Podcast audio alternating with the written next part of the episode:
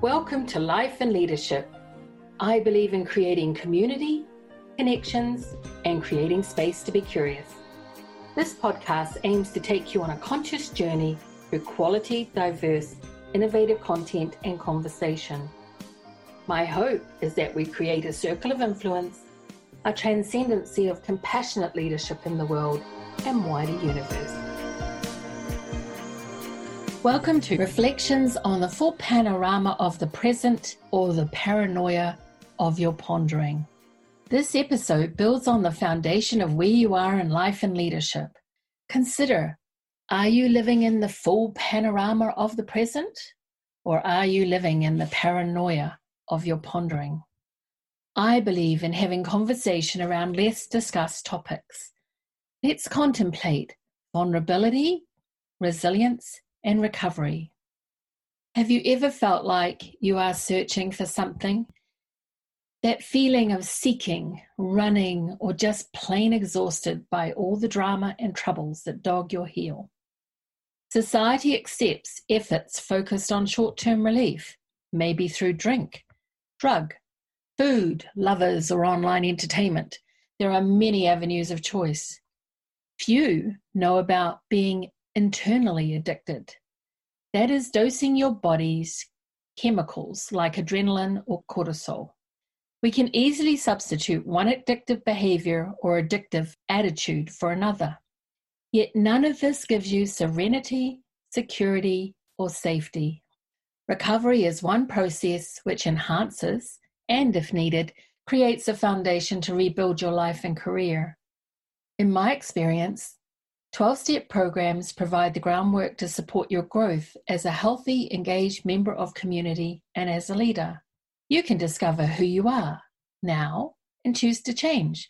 Learn to nourish your assets and relationships. Reduce those defects that impact those around you and attract trouble. Here's what you'll find inside this episode of Life and Leadership A Conscious Journey. Vulnerability. I will share my own story and experience of 12 step programs. Guests will share their experience with recovery and their story. Resilience. Many have reached low points in their lives, an identity crisis, hit rock bottom, relapse to some degree with addictive behaviors or attitudes. In the rooms, you have a place for hearing and sharing wisdom, experience, and hope. I have had this opportunity and I'm very grateful. Recovery. You are a social being. A respectful, truthful community matters. Choose to be around people committed to recovery, open to sharing their experience, who respect themselves and are willing to do service. This provides you with a supportive place to share your story. You deserve the opportunity to give and receive encouragement. Find a place where you can experience hope and acceptance. There will be a list of resources in the show notes. I celebrate and acknowledge those willing to take the path of recovery. Join me for a conversation. Welcome to Renew, Refresh, Repair, and Rebuild. This episode in Life and Leadership, a conscious journey, builds on the foundation and focuses on where you currently are this episode is part of the series From Discovery to Recovery. I believe in having conversations around less discussed topics. This topic is around the isms. Christopher Dines describes isms as the transference of addictive patterns and dysfunctional behaviors as being intergenerational. Let's contemplate vulnerability, resilience, and recovery, and what it encompasses. The gift of desperation, learning to live with a family member or friend who loves substances or unhealthy behaviors more than you, turning pain into perspective. What to do when you feel like you have a hole in your soul. September is known as Recovery Month in America. It's held annually to educate about substance use, treatment, and mental health services, all in an effort to aid living a healthy and rewarding life. I celebrate and acknowledge those willing to take the path of recovery. I appreciate the service in the rooms of 12 step programs. I am grateful for the recovery I have experienced from participating in these programs. Mind you, I used to think, hmm, it will never happen to me or those I love. Whether you have a family history of addiction or even a personal history, both with addiction or no personal drug use, information around this topic is essential. The use of addictive substances and behaviors have grown as a global public health concern. Are we sadder and sicker? Well, consider the latest bare facts and figures from the World Health Organization.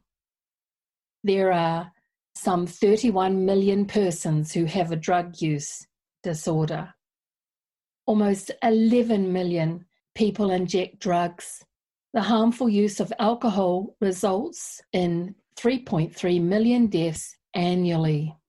It's estimated that 350 million gamblers and gamers evidence problematic behavior patterns. The world's population is close to 8 billion as of the 30th of June 2020. Internet users are closing in on 5 billion people. Excessive forms of media or entertainment use, such as video gaming, social networking, or the use of social network sites, are causing an impact. The World Health Organization decided to include the addictive use of digital games and gaming disorder as a diagnosis in the International Classification of Disease. Note, Internet addiction disorder and gaming disorder are not the same thing. I will be covering these topics in another episode in the series From Discovery to Recovery. Health related quality of life data tells us that directly or indirectly you are vulnerable to addictive behaviors and attitudes, either your own or someone else's. Fortunately, there is a robust recovery community available online and offline. There are 12 step or non 12 step meetings. They offer hope and a sense of home for those living with desperation and despair. Keep in mind there are multiple pathways to well-being for the family and or the addict. One well known and well established program is Alcoholics Anonymous. This program is for people suffering from alcohol abuse or addiction. The only requirement is a desire to stop drinking. There are 12 step or non 12 step meetings that offer hope and a sense of home. There are multiple pathways to well being. Keep that in mind as we explore the stories of people who are conscious stewards in the space of discovery to recovery. Today I have Thad H with us. I believe in having conversations around less discussed topics. I like to contemplate vulnerability, resilience, and recovery. And Thad is joining me on a conversation around discovery to recovery. Thad, would you like to just share a little bit about yourself? Sure, thank you. I'm a 58 year old male. I've uh, been free of alcohol and drugs now for over 28 years. I've had um, a diverse life of opportunity and joy in the last almost three decades. Uh, very different from uh, what the previous three decades was like for me. And, uh, you know, I'm a grandfather, a father. Um, I have a wonderful partner in my life. I have uh, a life that really is very rich and beyond anything that I would have imagined uh, 30 years ago we can talk a little bit about um, what it was like for me to begin.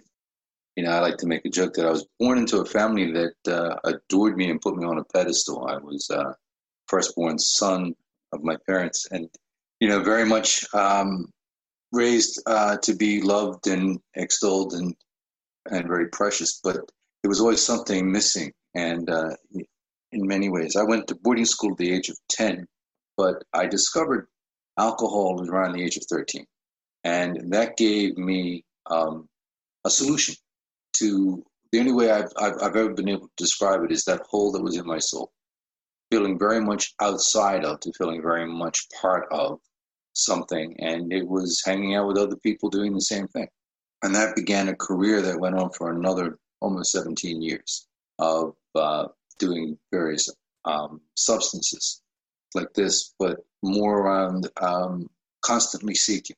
And in that constantly seeking of use of substances, I also sought spiritual outcomes and looked for connections with uh, other people. I would try various substances to help me get closer connections with others or spirit or whatever I would see. And I can look back now and see that. But at around 17, I had a, a, a girlfriend I was very fond of, very much what I thought at 17, you're very much in love. And uh, she basically looked at me and said, You know, you love alcohol and drugs more than you could ever love me. And it's just not going to work. And you need to find help. And I just looked at her and I went, nah, You don't know what you're talking about. I'm good and I don't need anybody to tell me what to do. And, you know, 13 years later, I found myself very much deeper and darker. I like to describe it that I found uh, a very dark, lonely place. And it's ironic that I go from that point at 17, I finished high school, um, I go and work in construction and um, found myself training to be an apprentice mason. I was very much involved as a member of the union. I worked along with my shop steward. I was fortunate. I can look back now. The mason I was training under convinced me to go to school. But at the same time, I was doing a lot of heavy drinking, and you know, I was I was making a ton of money working in construction. But I eventually followed, went off to university, and I failed. I flunked out my freshman year was I was party boy during the frosh week, and uh, I just didn't stop for the rest of the year. And this the school just invited me to withdraw. And then I did, uh, of got out with an associate's degree, and then went off to university in the United States. I didn't stop the partying. I almost didn't make it through, but by the grace of God and really by the skin of my teeth, I managed to get out. Even though I had a 3.0 average, it was at a point where the school someone looked at me and went, you know, you're really not getting this, you know, because um, I was missing classes. I was doing a bunch of other things that was associated with just partying.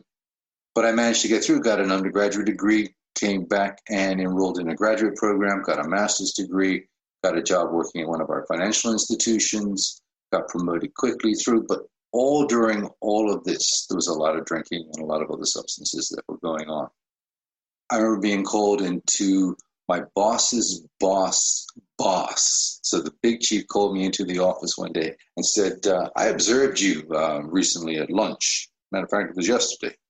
And um, I think you may have a drinking problem, which was a flag to me. And he said, I don't think it's normal to drink six beers at lunch and not eat anything.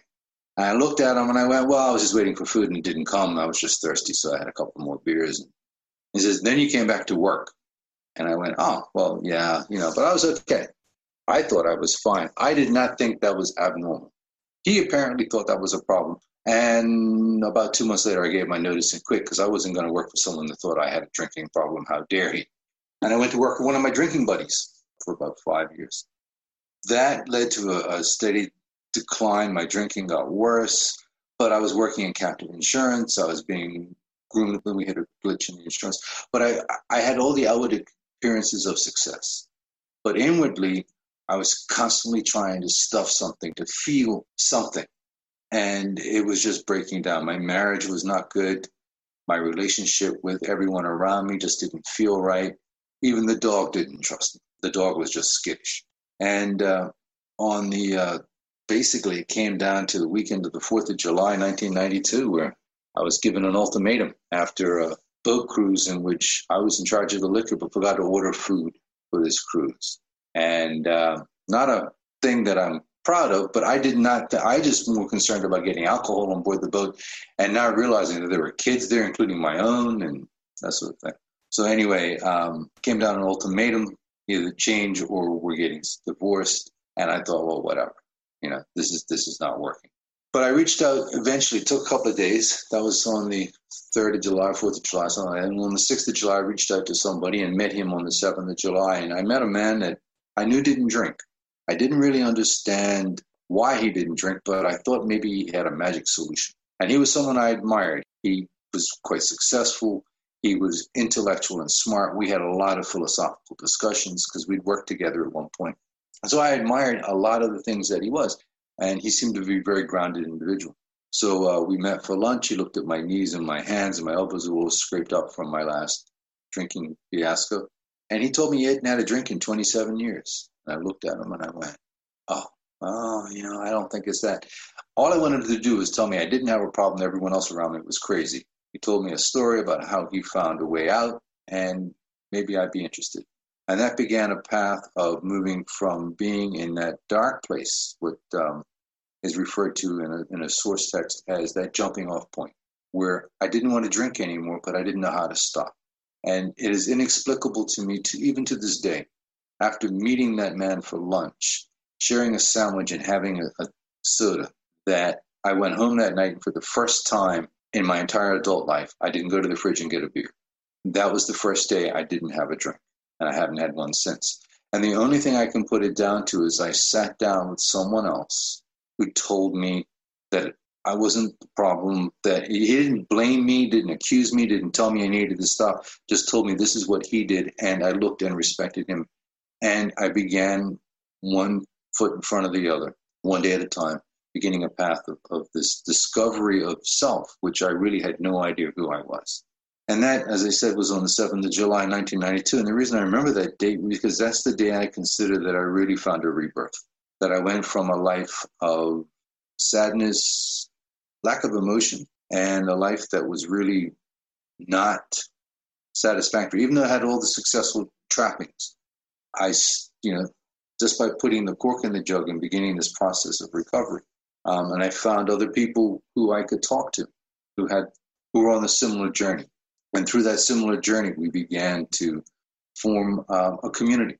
Uh, we'll call it a fellowship gave me the support. And then I was given the structure of, of a program to follow that I've never regretted following that program. And that program has taken me into the depths of where I have been wrong and where I've harmed others and has helped me find a spiritual life. I mean, it's um, finding where I was powerless over alcohol and that my life was, as a result of that, had become unmanageable. And there's a a way of looking at it. it is not that my life was already unmanageable, but drinking exacerbated that unmanageability. And then finding, uh, I, I, at this point in my life, in 92, I considered myself an intellectual atheist. I had no concept of a God or spirituality, even though I had books on it and I'd studied theology and I'd been a devout Christian as a teen, as a, as 10, 11, 12 years old. I had no sense of a way out. So through working what we'll call the steps and finding a way through this unmanageability and powerlessness and finding the solution, I began to find um, there was a power greater than myself, that I could be comfortable with the concept of God. And I was given some instructions. And I honestly think if I was told at that point, because I had what we what I'll refer to as the gift and has been told to me, the gift of desperation in mm-hmm. that I was sick and tired. I didn't, I was in that dark place where not wanting to drink and wanting to drink and really drinking what wasn't working. Mm. It had left me really bereft and lonely. I could be in a bar and feel like no one was there. Mm. And I was a bar drinker.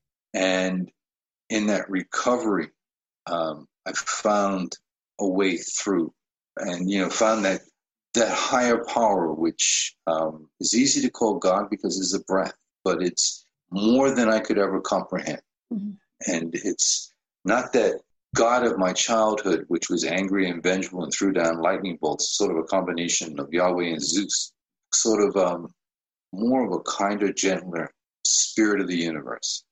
Mm-hmm. And that's been an evolution over the last 28 years. But, you know, through that process um, of letting go of my own self expectations and finding that I could actually be who I really wanted to be and not be what other people wanted. I mean, I got given a saying and I wrote it down in that first month of recovery. They said, What other people think of me is none of my business. Mm-hmm.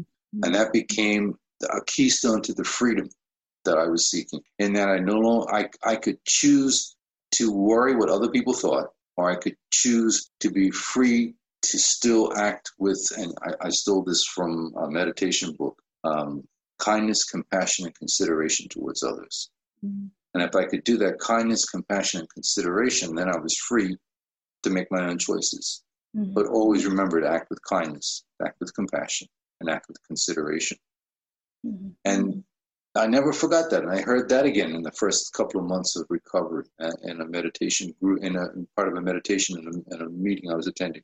And that became, again, what other people think of me is none of my business kindness, compassion, consideration. And then I began to work with uh, a sponsor, a mentor who helped me understand how to find this key, this, this way out, this solution. And within a year, I was changing jobs. I moved from being a, an accountant in an exempt company, a job that I was adequate at, not really good. But let me say that when I was drinking, I was I was about a year to 18 months behind on accounting deadlines. I stopped drinking. I only worked 35 hours a week. I worked, went from working 60 hours a week to only working 35 hours a week, and I got ahead of all my deadlines within six months. Wow. So there was a productivity that I didn't have as a result of the anesthetic I was constantly consuming. So I, I changed careers, um, went to work as a mediator, following um, really my passion that I'd found when I was 17, 18, 19, working in construction, and working along with unions. And that began a whole new career for me in terms of being in that apex of service, which is really what is the keystone of recovery to me is that recovery and service to others. And it's in that to thine own self be true mm-hmm. That I found my way into this. And it has just continued to expand. It has given me an opportunity to be of service to others. And being in this almost three decades, 28 plus years of not using and not drinking, I found myself um, working with other men. I found myself being put in positions of trust that I didn't think I would be ever allowed to do that because I didn't think I was trustworthy. I didn't think, I, I, didn't want anyone to look behind the curtain because I didn't like what was there. And I mm-hmm. learned um, by working through this program to find a way of being removed of shame, mm-hmm. you know, fear, facing everything and recover. Mm-hmm. And, you know, to have a life without shame of my past, but recognizing my past becomes my greatest asset that I can work with others. Mm-hmm. Just like that man on the, the 7th of July 1992 shared with me his experience, his strength, and his hope, and told me what he'd done for 27 years. I get to have that same opportunity. Mm. Tell others. And then we have the axiom of practicing these principles in all our affairs, mm. which means that, in a nutshell, you know, help others, act with kindness, compassion, and consideration, be of maximum use to our fellow man, in that it's truly the freedom is to sit there and be a part of the community in that um, I have a community that supports me, but in turn I get to give back to a community. And even it, it can be small, but it can also be the macro because there's a, I'll never remember, remember it quite, but it, I think it was an archbishop in medieval England that had an inscription on his tombstone that sort of went, I thought I could change the world. And so I tried to, you know, change my community. I tried to change my country. I tried to change my family, and none of them would have. But the minute I started to change myself, I mm-hmm. found my family began to change. I found my community began to change. And who knows, maybe I had an impact upon my greater community. And um, it's that the power of one individual in that acting with the principle of service. And we often confuse service with servitude. And service is in every role that we're invited, whether we're part of a committee, we're were put in charge to be a chairman or chair of committee or being given greater responsibilities in that always remember that we're there of service. I love the model that I was given of the inverted pyramid in that anyone is put into a position of a trusted servant is never really in charge and that the pyramid's inverted mm-hmm. and that they're they're responsible to all of those that put them there. So, you know, it's been a journey of self-discovery over the last 28 plus years in uh, going from really at the age of 30, not having an idea of where I was going, what was going to happen, being in constant fear of being found out, of having to sneak drinks just and thinking that I needed the drink just to stay calm, that it was two drinks just to keep the demons quiet. And to sit here today and go, I get to breathe. You know, I have a practice of daily meditation. I have um, an opportunity where I'm constant communication with several people from all walks of life that nourish me on a spiritual basis in that I'm rewarded by who they are. I get to move in what would be deemed to be closed circles, in that I, I'm not excluded because I don't want to be. You know, I don't go where I'm not invited because I'm not invited. We're, we're good. Um, and it doesn't aggravate me. It doesn't, but the outcome and the, the impact is far greater than anything I could imagine. And I've, I've been called on in, in, in, my lifetime to be in various roles that have um, blown me away in in, on the international circuit as well as the local circuit. Um, I've been invited to be a keynote speaker to let go of all of the shame, the fear, and the prejudices that I carried. And as a result, Creator has given me more than I ever would have wished for. I have a life far better than anything I would have dreamt for myself 28 years ago. I have done more things and, and seen more and have had more joy. And I have to say, you know, it's the losses I've experienced have been the gains. Like the death of my mother, I thought that was horrible, but when she died in 1999, but it has also been one of the greatest gifts in that it gave me another freedom and another opportunity to share that grief. So when other people are having a grief, I can say, yes, I understand. And that's another gift, is that I can't talk outside of my own experiences. I can't share someone else's experience and claim it as my own. And I love that. And I learned that by working the program. And that, uh, and from members of the fellowship who taught me that the only thing I really have is my own experience. And when I stated that, I can't go wrong. I've never been able to tell you or anyone else someone else's story because it's inauthentic. So authenticity has come as a result of the joy and the freedom that I've been granted so readily. The story just keeps unfolding. You know, I do believe that probably the greatest sin we have is interfering in someone's spiritual growth. The second one is interfering in our own, and that uh, we need to stay out of our own way long enough to see the joy and you know that's what I meant by what the outcomes are and that I can't control those outcomes but I can be part of that solution and be of use. Thad, thank you very much. You've done a huge service being wisdom, strength, and hope on this podcast, and the topic is so important. And I'm very grateful. Thank you. Thank you so much for inviting me. And, um, you know, love you big time. You're an amazing woman. Thank you.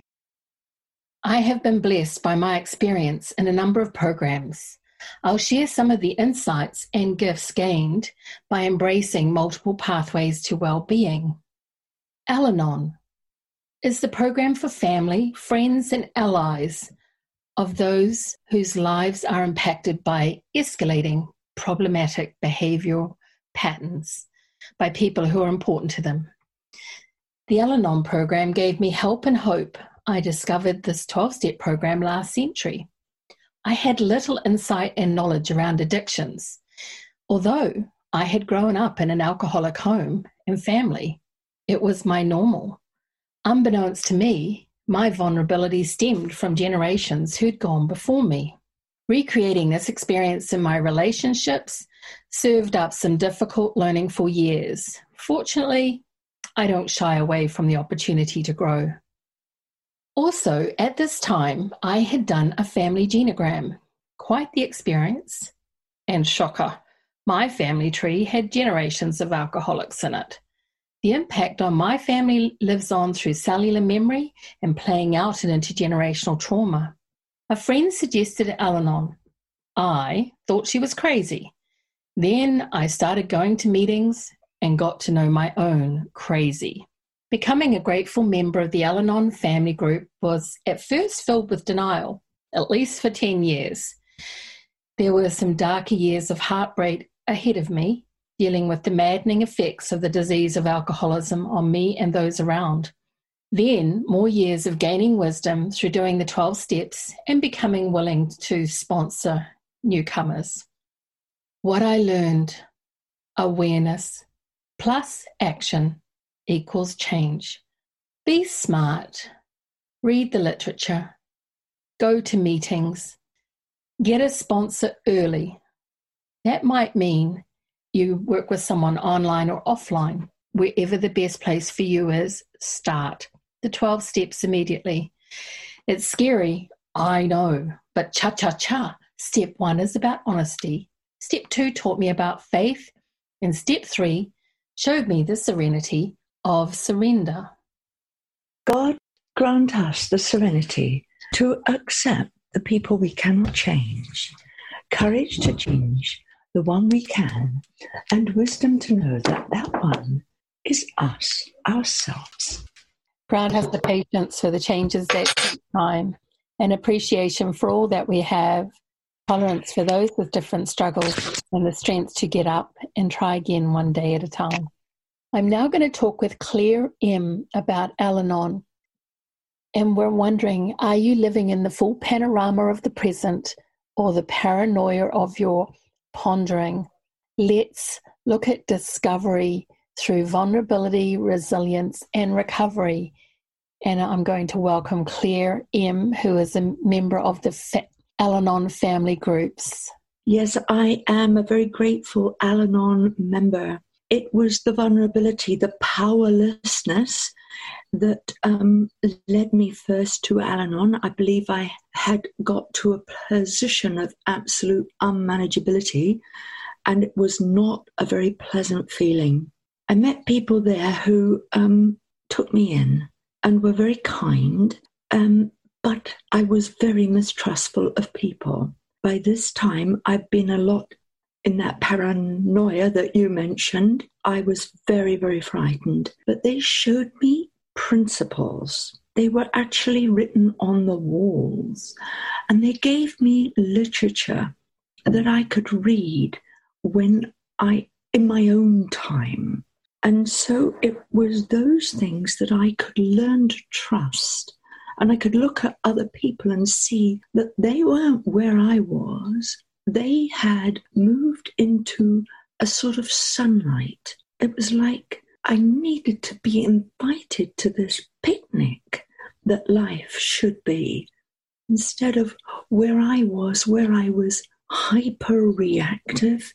My sponsor, so they gave me a sponsor. My sponsor said to me, Claire, can I just point out to you how your attention is always going to the other person. But we in Al Anon want to remind you that it's you you can change. And slowly but surely, with their kindness and this gentle guidance, I started to see my error. I was looking outside me for a solution within me. And it was that that led me to a concept really of a higher power, that I had got it all backwards. In the steps, it refers to God, myself, and another human being. Well, I got another human being up front. I got somewhere God was in the background, and myself was an absolute dilemma. I was, it was a complete mystery. I had totally lost myself. Actually, I've heard the expression being beside yourself. That would have described my condition exactly. And it's now that I look back on it that I can see the position clearly. My immediate thought was that these people can't help me because they don't know how to change him, them, or whatever.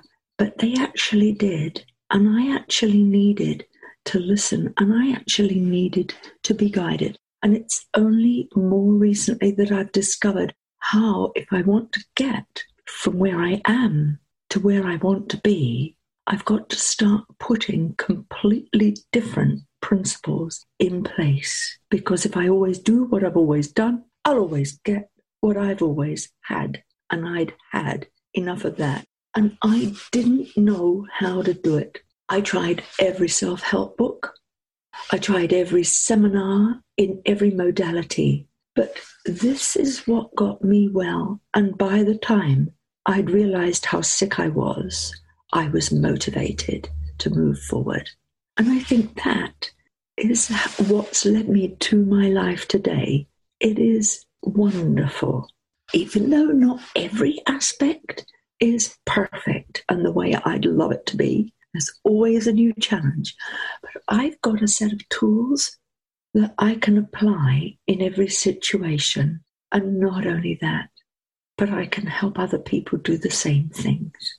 And that's for me, it, I think the word is mitigates my past. I wouldn't have wished it on anyone, but because I've been through it, I can help others find the handholds and the footholds to do the same. So I hope this message brings hope. Thank you, Michelle, for asking me to share this. Thank you, Claire. I appreciate your wisdom, strength, and service in this area. Adult Children's of Alcoholics, also known as ACOA or referred to as ACA. Jody K. Elliott shares Remember your good memories, but live for today and keep the memories behind you. ACA is a program about finding freedom from the effects of alcoholism and other family dysfunction. ACA taught me that our families do the best they can from the place they are. Human beings have the longest childhood dependency of any species.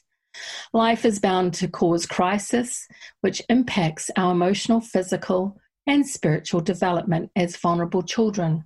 This dynamic can cause disconnection. Without help, we can unknowingly operate with ineffective thoughts and judgments as adults. Regression can be subtle, but it is there, sabotaging our decisions and thinking, according to the ACA Fellowship text. I know it hurts when you come out of denial, but it does not hurt forever. In my recovery in ACA, I learned about hurting, healing, and helping. I believe that the family system is open for inspection. In this way, I can address the needs of my inner child, learn to truly parent myself, and heal. As an adult child, I was not always aware of my feelings and the reason for my pain. These days, I can increase my access to clarity and hope. ACA shows me how to uncover the full picture with heartfelt gratitude. It helps me to find new levels of clarity on the spiritual journey. What I did learn was about being internally addicted. I have never been attracted to external dosing with drugs or alcohol. Still, I had a wake up call I definitely owned a talent for using my own brain chemistry to generate a high. The body makes chemicals that can be as addictive as any external substance.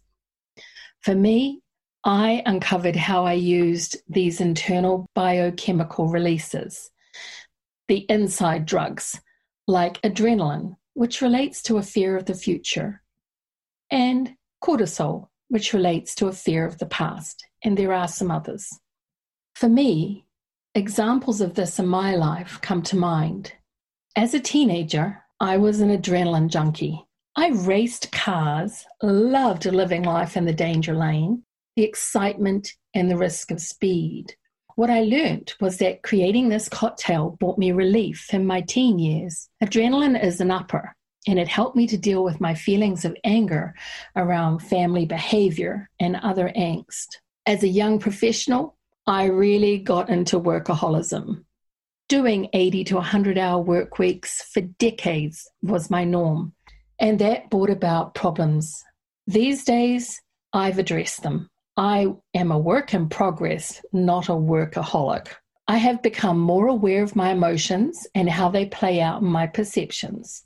My awareness of childhood trauma and the impact of various dissociative states I came to understand that denying the full remit of our remembrances of our trauma, such as childhood experiences, leaves us vulnerable. For me, linking family to dysfunction, making peace through acceptance and forgiveness, learning to reparent myself lovingly has had great results.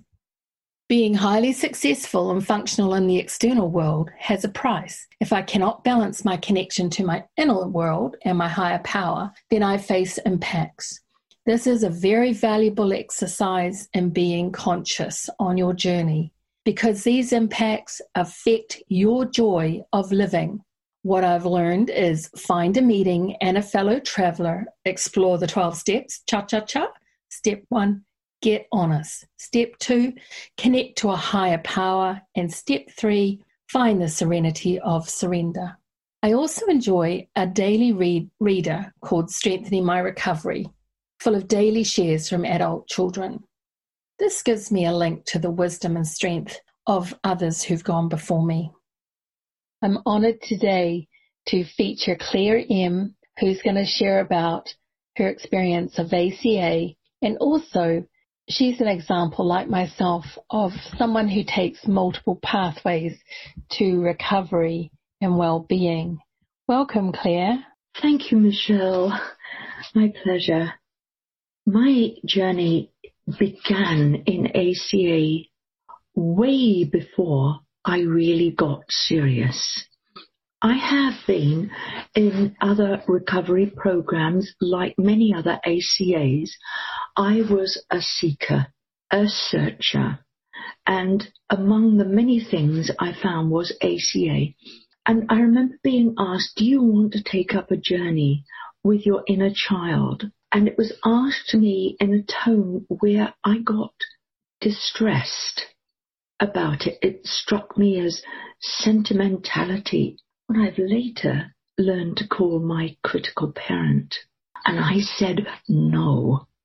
And it was many years later that I picked up the thread of ACA, which had in the meantime been, been growing from strength to strength, I'm very happy to say.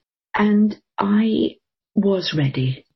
And I just wish I had pursued it on my first encounter and not let my prejudices and my precondition and my reactions, which I learned later were all symptoms of people suffering from the effects of dysfunction in the family. My family was blown apart basically by alcoholism and I lived with the side of the family that weren't drinkers or druggers. So it was very, very hidden to me as a child growing up that there was a massive, a major dysfunction happening. Mm, I had a brother, um, and he grew up in a different family. I still have that brother, I'm very happy to say. And I, unlike many families, um, there is absolutely no animosity between us and I feel very, very fortunate. I pride myself now in good relationships with others, but there's very little of my family left to relate to. But that um, is because I'm quite long in the tooth. I'm quite late in my journey, and it's very interesting to be discovering the childlike qualities that are now recovered. And I'm um, how can I put it? It wouldn't have been that way had it not been for the care and guidance from people in the program further on from me because the emotional impact of uncovering, coming out of denial and uncovering this um, deficit of development within myself, um, being listened to with compassion and without judgment or interruption was um, a deliberate part of the ACA program of recovery. And to be able to listen to others' stories, I can't really find the words to describe how powerful a tune, how powerful a note that struck in me. And it really has begun a kind of singing in my soul, a joy of living that I didn't believe was possible. It wasn't without its painful times and still I can have anxiety. I can have dark times. Now I don't repress those times with either my own critical thinking, what I learned to call the critical parent, I listen to my own self in the same way as I've listened to others. I don't abandon myself like I was abandoned in babyhood. I've learned to reparent, which is a skill that's encouraged in ACOA. And I've learned to do that because I've seen others do it. I've heard others describe it. I've been like a fly on the wall in others' lives. I don't interfere with others' lives. I simply listen. I simply listen. And for some reason, that holds the magic. It's not without its structure. ACA is very structured, very structured. And it's that structure that helped me feel safe because without the structure, we ACAs would not have the guidance and the discipline to be able to do the service we do for each other when we hold space. We're not professionals. We're not skilled in that manner. All we are is experienced. All we have is that experience. But once we know how to use it, we know how to use our heart. We know how to use our mind. We know how to use our bodies. And that's just magical. I don't know why it works. I don't know how it works. I just know it does. So if anyone listening to this podcast feels even the remotest glimmer of hope, it's all been worthwhile. Thank you. The mind and body are inseparable and connected. We have to exist in the environments we inhabit. As put by David Bayer, CEO of Transformational Programs, are we blue mind beings trapped in a grey and red mind world? I encourage you choose your actions wisely today. Your actions tell you and everyone who you are, who you choose to become in life and leadership. This is your jo- choice. For me, I choose for my presence to be a living grace for others, not a burden, not an irritation. There are some courageous pioneers who have crossed my path and have willingly contributed their time to this episode by being featured guests. There are numerous recovery tools online, ranging from support apps, meditation apps, podcasts, and numerous resources I will list at the bottom of the show notes. I wish you well on your journey in life and encourage your choice to discover and recover. Thank you for joining me. As a steward of meaningful leadership in the world and wider cosmos, I have a passion for service through sharing wisdom, strength, and hope. Thank you for the opportunity to foster open conversation, discussions, and an exchange of ideas that create understanding and connection among diverse groups. Your support is valued. Please subscribe, leave a review and a rating. More importantly, share with your connections. Thank you.